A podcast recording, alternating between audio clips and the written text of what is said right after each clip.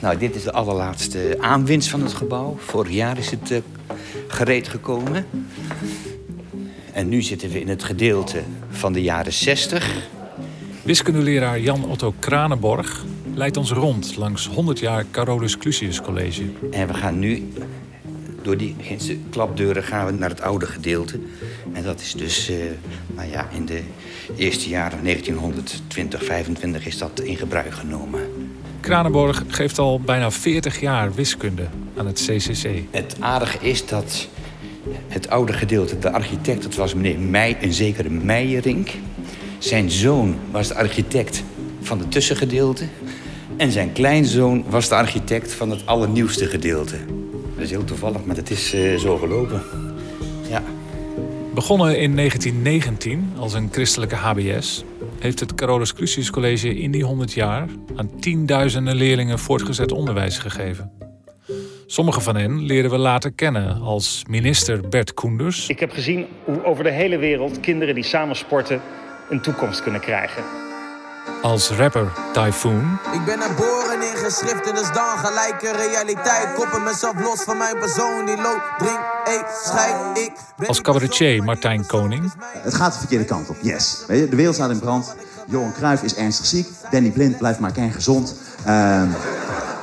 En als presentatrice, zangeres en danseres Tooske Ragas. Presentatrice en actrice Tooske Ragas met danspartner Glenn. En nu komen we dus echt in het, in het oude gedeelte. En heel veel leerlingen, Jan Terlouw bijvoorbeeld ook, bijna 88 jaar... die kon zich nog wel herinneren, die poortjes hier... die mooie geglazuurde stenen. Allemaal kunnen ze zich uh, dat soort dingen herinneren. Hij is een van de oud-leerlingen echt op leeftijd. Politicus, kinderboekenschrijver en kernfysicus Jan Terlouw. Ik geloof zo in het verhaal. En er is een verhaal dat verteld moet worden. Maar voordat we in zijn herinnering duiken, even terug naar het prille begin.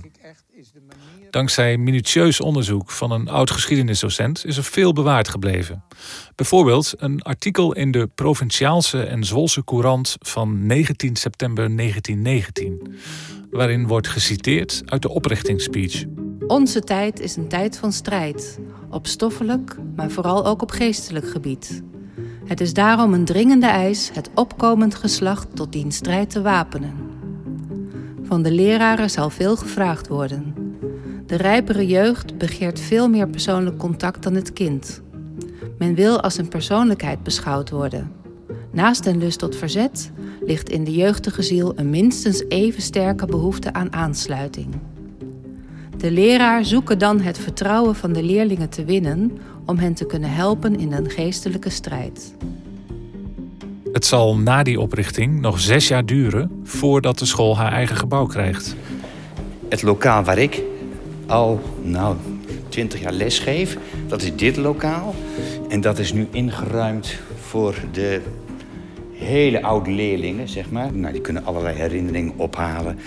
Daar zie je bijvoorbeeld foto's van, van uh, zoals docenten zich eerst in de jaren twintig zeg maar, gekleed gingen. In stemmig zwart, altijd keurig in pak, met een hoed op zelfs. En uh, ja, die, die staan helemaal geposeerd daar dus. En dit is dus dit is de kant van de Veerallee. Want dit was vroeger de hoofdingang aan de Veerallee. Die loopt zeg maar hier. In 1929 wordt de HBS uitgebreid met een gymnasium. Vanaf dat moment spreken we van het Christelijk Lyceum. En op dat lyceum komt in 1942 een hele vroege leerling, 11 jaar jong, samen met zijn vader voor het eerst kijken. Ik geloof dat ik een tamelijk rustig kind was. Ik ben ook nooit erg rebels geweest. En ik was tamelijk goed in rekenen en wiskunde. En ik kwam dus als echt het klein jochie met een korte broek... kwam ik daar in 1942 op het Christelijk Lyceum aan de Veerallee. En voor het eerst in een stad. Ik, ik was een dorpsjongen. Ik weet nog dat ik, toen mijn vader me daarheen bracht... wij allebei op een fiets. De eerste keer dat ik voor het eerst moest stoppen voor een rood licht. Een verkeerslicht, dat kende ik helemaal niet. Dat maakte een hele indruk op me. En die school, daar heb ik prettige herinneringen aan. In die zin, er was niks verkeerd. En ik maakte vriendjes. En ik vond sommige leraren uh, heel aardig en andere minder. Ja. Ik weet nog heel goed, ik, in de tweede klas kregen we wiskunde van uh, een meneer Van de Lek, die we de Kobus noemden. Hij was heel erg streng, maar ik was dol op hem. Omdat hij met zoveel passie over wiskunde kon praten en het zo goed uitlegde. Dus ja, de leraren zijn belangrijk. En hij heeft me zeker de liefde voor wiskunde bijgebracht.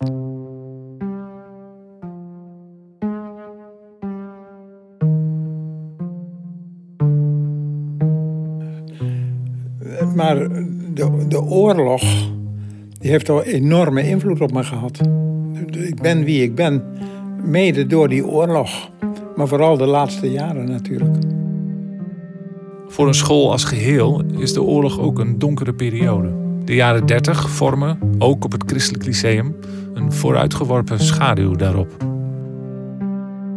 Terwijl het aantal leerlingen in de jaren 30 blijft stijgen tot boven de 300 in 1938 en er daarom een tweede verbouwing wordt uitgevoerd, woeden er op school verhitte discussies over het opkomend nationaal socialisme.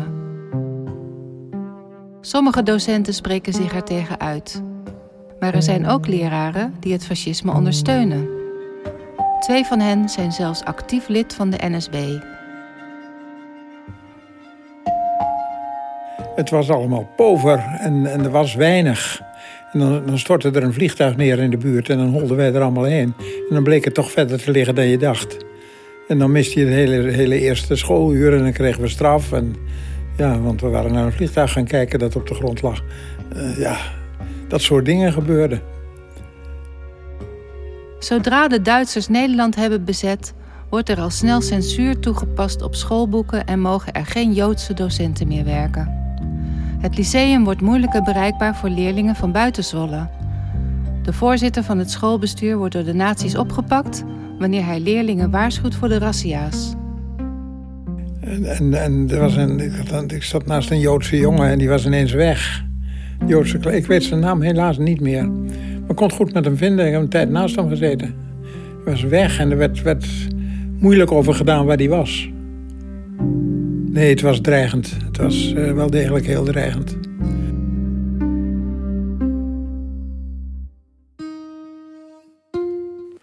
En al heel gauw kon ik er ook niet meer heen. De trein waar we altijd in zaten, de stoptrein Amersfoort-Zwolle... die stopte als laatste voor Zwolle in Weesheb. Daar stapten wij in.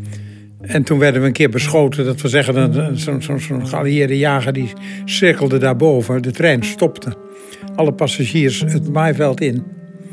En ik kon er zien hoe die piloot gaat in de locomotief schoot.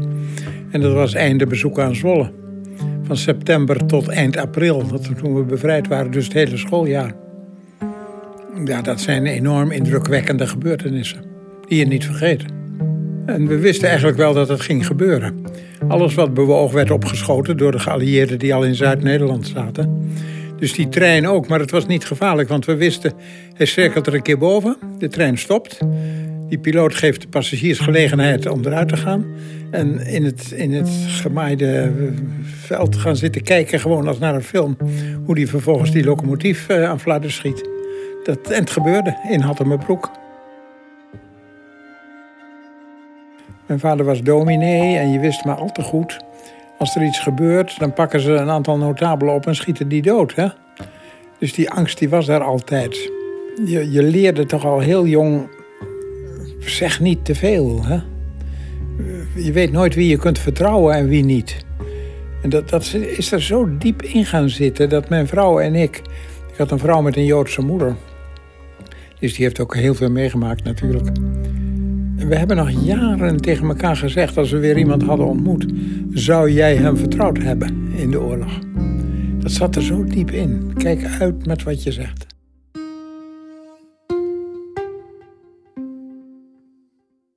Na de oorlog volgen de relatief rustige jaren 50. Een voorstel in 1948 om een vrije zaterdag in te voeren wordt door de docenten afgewezen. Pas tien jaar later staat de school voor het eerst toe dat er wordt gedanst tijdens een feestavond. Aan gezag wordt in die tijd nog niet getornd. Historisch gezien volgen nu de woelige jaren 60 van vrijheid, inspraak en medezeggenschap. Maar. Nee, het duurde even. Het duurde even. In, uh, 68 toen ik kwam. Het heeft twee jaar geduurd voordat eigenlijk de internationale golf ook Zwolle bereikte. Dat, daar gaat gewoon, daar gaat gewoon uh, tijd in zitten. Jaap Breugem, de vader van Tooske, die later nog rector zou worden, kwam eind jaren 60 als jonge docent naar Zwolle.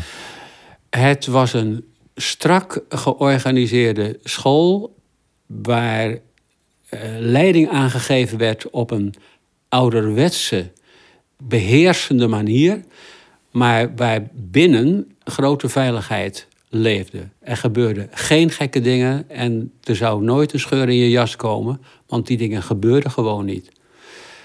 Maar om nou te zeggen dat het een vriendelijke, warme, meelevende school was, dat is niet het geval. Het had te maken met het tijdsbeeld uh, van toen. Het is voor 68, ik zou maar zeggen, de, de omwenteling van 68, die moest nog komen. En het leiderschap, overal zag je mensen die het op de oude, ouderwetse manier deden, geen medezeggenschap uh, toelieten. Die konden het, als ze sterk waren, nog even volhouden, maar dan braken ze. En ik wilde graag meewerken aan die vernieuwing. In 1962 treedt rector van het Hul aan. Hij heeft moeite om de maatschappelijke veranderingen bij te benen die in de jaren 60 ons land overspoelen. Uh, ja, dan komt Dave Barry of weet ik wie, die komt een winkel openen uh, in de stad. En dan lopen de leerlingen weg. Ze weten dat de, de rector streng is, maar ze gaan er wel heen. Als het er echt om ging, dan gingen ze de confrontatie ook aan. En Van het Hul ging naar buiten, die ging ze achterna. En die had zijn boekje bij zich. Hij kende alle leerlingen, dus hij schreef alle namen op van de mensen die daar Dave Berry stonden. Uh... En hij liet ze allemaal komen. Ik straf je, maar als ik zo oud was geweest als jullie, had ik hetzelfde gedaan. Dat gaf hij nog mee met zijn straf van een uurtje terugkomen.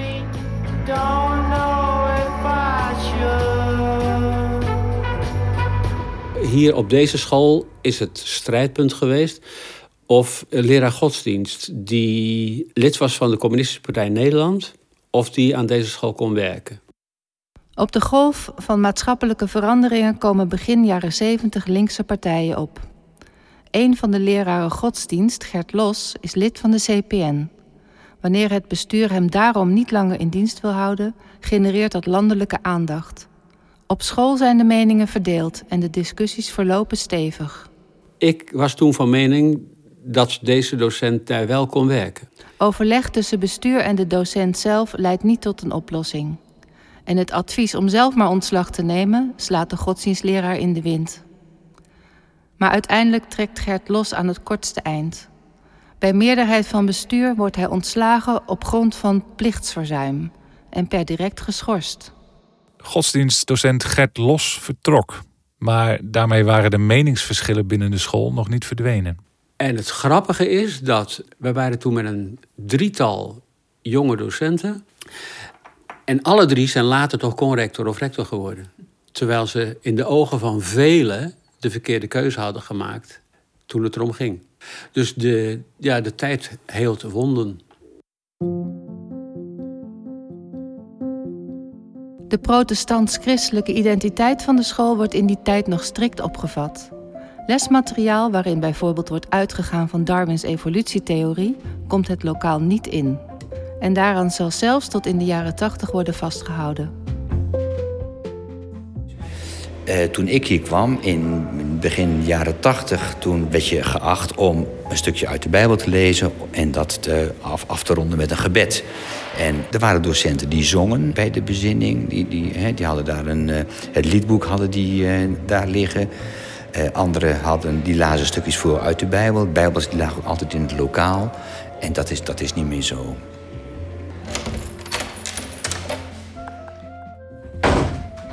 Dit is de eerste agenda, 8182.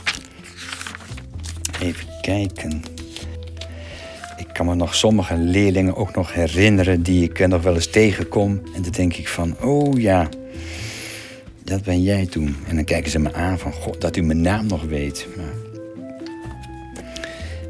Dit is een meisje die heeft nu een eh, restaurant hier, hier in de stad.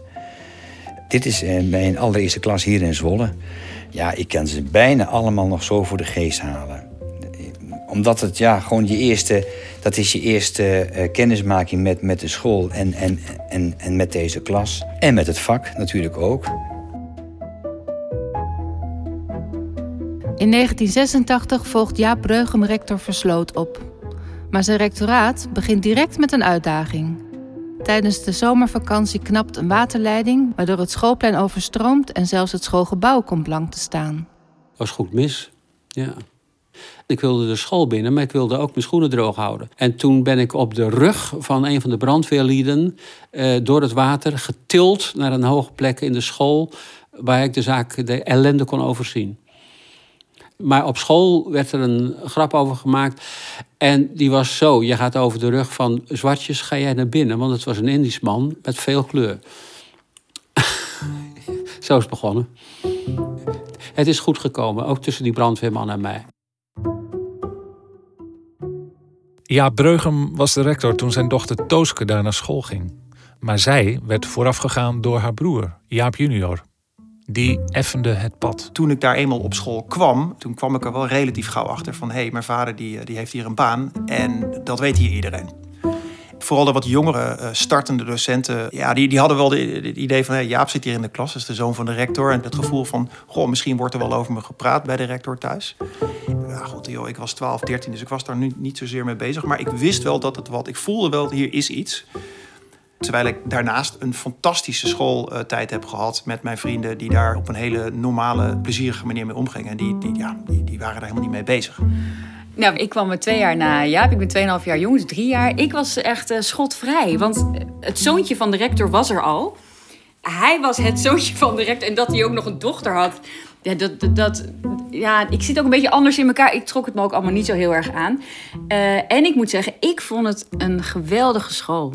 Ik voelde mij daar meteen heel erg op mijn plek. En ik heb het idee dat in de jaren dat ik daar was, uh, er voor iedereen plek was. En dat de meeste mensen zich op hun plek voelden daar.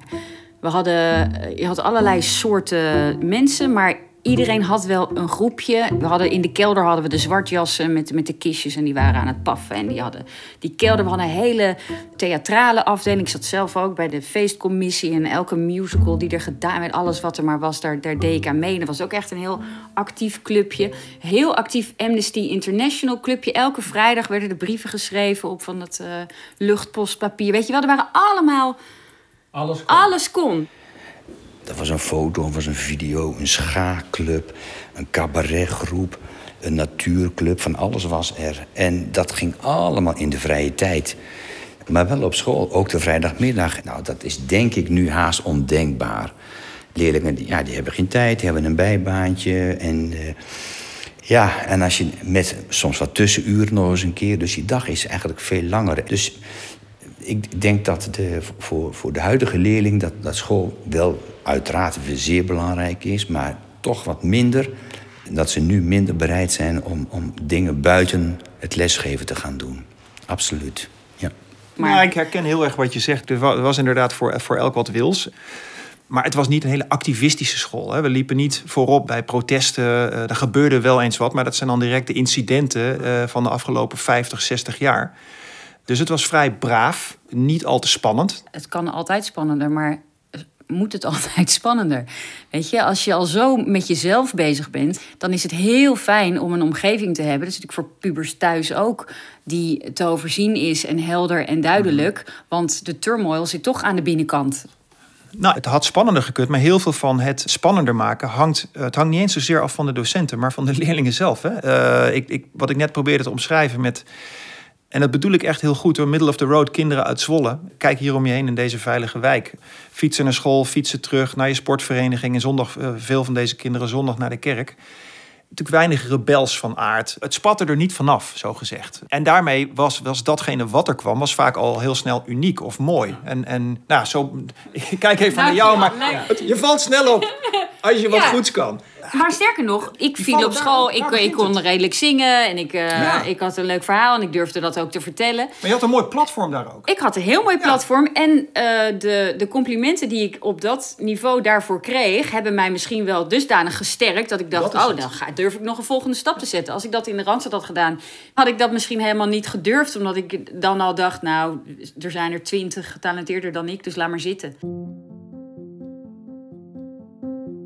Haar verkiezing als Miss Overijssel beschouwt Tooske als het begin van haar carrière. En nu blijkt dat zij die hele carrière eigenlijk te danken heeft aan conciërge van Bentham. Ik had heel veel liefdesverdriet en het ging helemaal niet zo goed met me. Dus zat ik in de trein zei de conducteur... Meisje, ik mag dit helemaal niet zeggen... maar volgens mij is, komen er misverkiezingen aan. Waarom ga je niet meedoen? Met die man kende mij helemaal niet. En, eh, en de conciërge op school zei het ook. Toen dacht ik, laat ik me inschrijven. En toen heeft die conciërge... Hoeveel briefjes heeft hij gemaakt, pap? 1500. 1500 briefjes gemaakt. Het telefoonnummer dat ze moesten bellen eh, om te zeggen dat ze voor jou kozen. Het vuur wordt Jaap Breugem in 1998 opnieuw aan de schenen gelegd door een actie van Loesje uit Arnhem. Een paar leerlingen vinden dat er te weinig inspraak en medezeggenschap is op het CCC. Ze nodigen daarom de actiegroep uit om dat samen met hen aan de kaak te stellen. Vlak voordat de ochtendpauze begint, lopen ze met vertegenwoordigers van Loesje over de gangen. En ze gingen de leerlingen uit hun lokaal halen. En allemaal naar de aula brengen. En zij schreeuwden rond van... eh, jullie moeten niet meer naar de klas gaan... want deze school wordt door een zeer autoritaire man geleid... en je moet nu eerst op je poot gaan spelen voordat je weer teruggaat. Knok het nu maar uit, wij zijn erbij, wij helpen jullie. Dus die aula stampend vol. Ik keek om mij heen naar mijn conrectoren... En als ik keek, dan draaiden zij zich om en waren zij weg. Leraren draaiden zich om en waren weg. Ik stond hier op toneel helemaal alleen.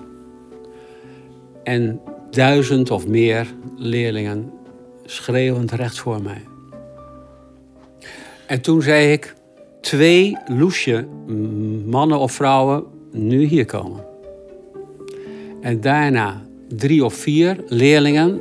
Kom jij maar, kom jij maar, kom jij maar, kom jij maar. En toen zei ik tegen die hele groep, nu moet je stil zijn. Ik ga met deze mensen naar mijn kamer. Ik ga met hen praten. En jullie krijgen in de loop van de ochtend de uitkomst van dat gesprek te horen. Nu naar je lokaal. Ik heb niet meer omgekeken. Ik ben zo gelopen, het water liep van mijn handen af. En van anderen heb ik gehoord dat ze in stilte naar hun lokalen zijn gegaan. Ik denk dat ouders veel mondiger geworden zijn. Daar zie ik een veel duidelijker verschil in. En dat merk je niet eens zozeer op, op ouderspreekavonden. Want tot nu toe kan ik alleen maar zeggen dat als ouders op een spreekavond komen, dat ze in het algemeen ook, ook nou ja, aanhoren wat een, wat een docent zegt. Maar er zijn ook ouders bij die natuurlijk niet alleen hoog opgeleid zijn, maar die zeggen van ja, maar u heeft het helemaal verkeerd. En, en, die, die betwisten dus echt de didactiek en de pedagogiek die, die, die wij hanteren. En dat, dat vind ik een groter verschil dan, dan eh, ik, ik het zou aan moeten zien bij, bij leerlingen. Dat wel, ja. Meneer Van der Lek van eh, wiskunde. Die, die zei een keer in een, in een weemoedige bui... Ja jongens, en dan een enkeling van jullie gaat door in dit vak. En dan schrijven ze een proefschrift. En dan denken ze al heel lang niet meer aan hun oude leraar. Zoiets zei hij een keer. Dat had ik heel goed onthouden. En toen ik mijn eigen proefschrift had geschreven... weliswaar over natuurkunde, maar toch boordevol formules... toen heb ik hem dat gestuurd. Met een brief erbij. Meneer Van der Lek, u hebt mijn leven bepaald. Met die studie voor wiskunde. En nog hartelijk bedankt. En ik weet nog dat u dit zei. En daarom stuur ik hem het proefschrift. Ik kreeg een hele lange hartelijke brief van hem terug. Hij had onderzocht en ze wie, wie me nog kende van vroeger. En waar ik nog stond. En, en hij eindigde met te zeggen... En natuurlijk kom ik naar de promotie. En dat deed hij ook. En toen heb ik hem maar even kunnen zien op de receptie. Maar ik ben het nooit vergeten. Het deed me goed.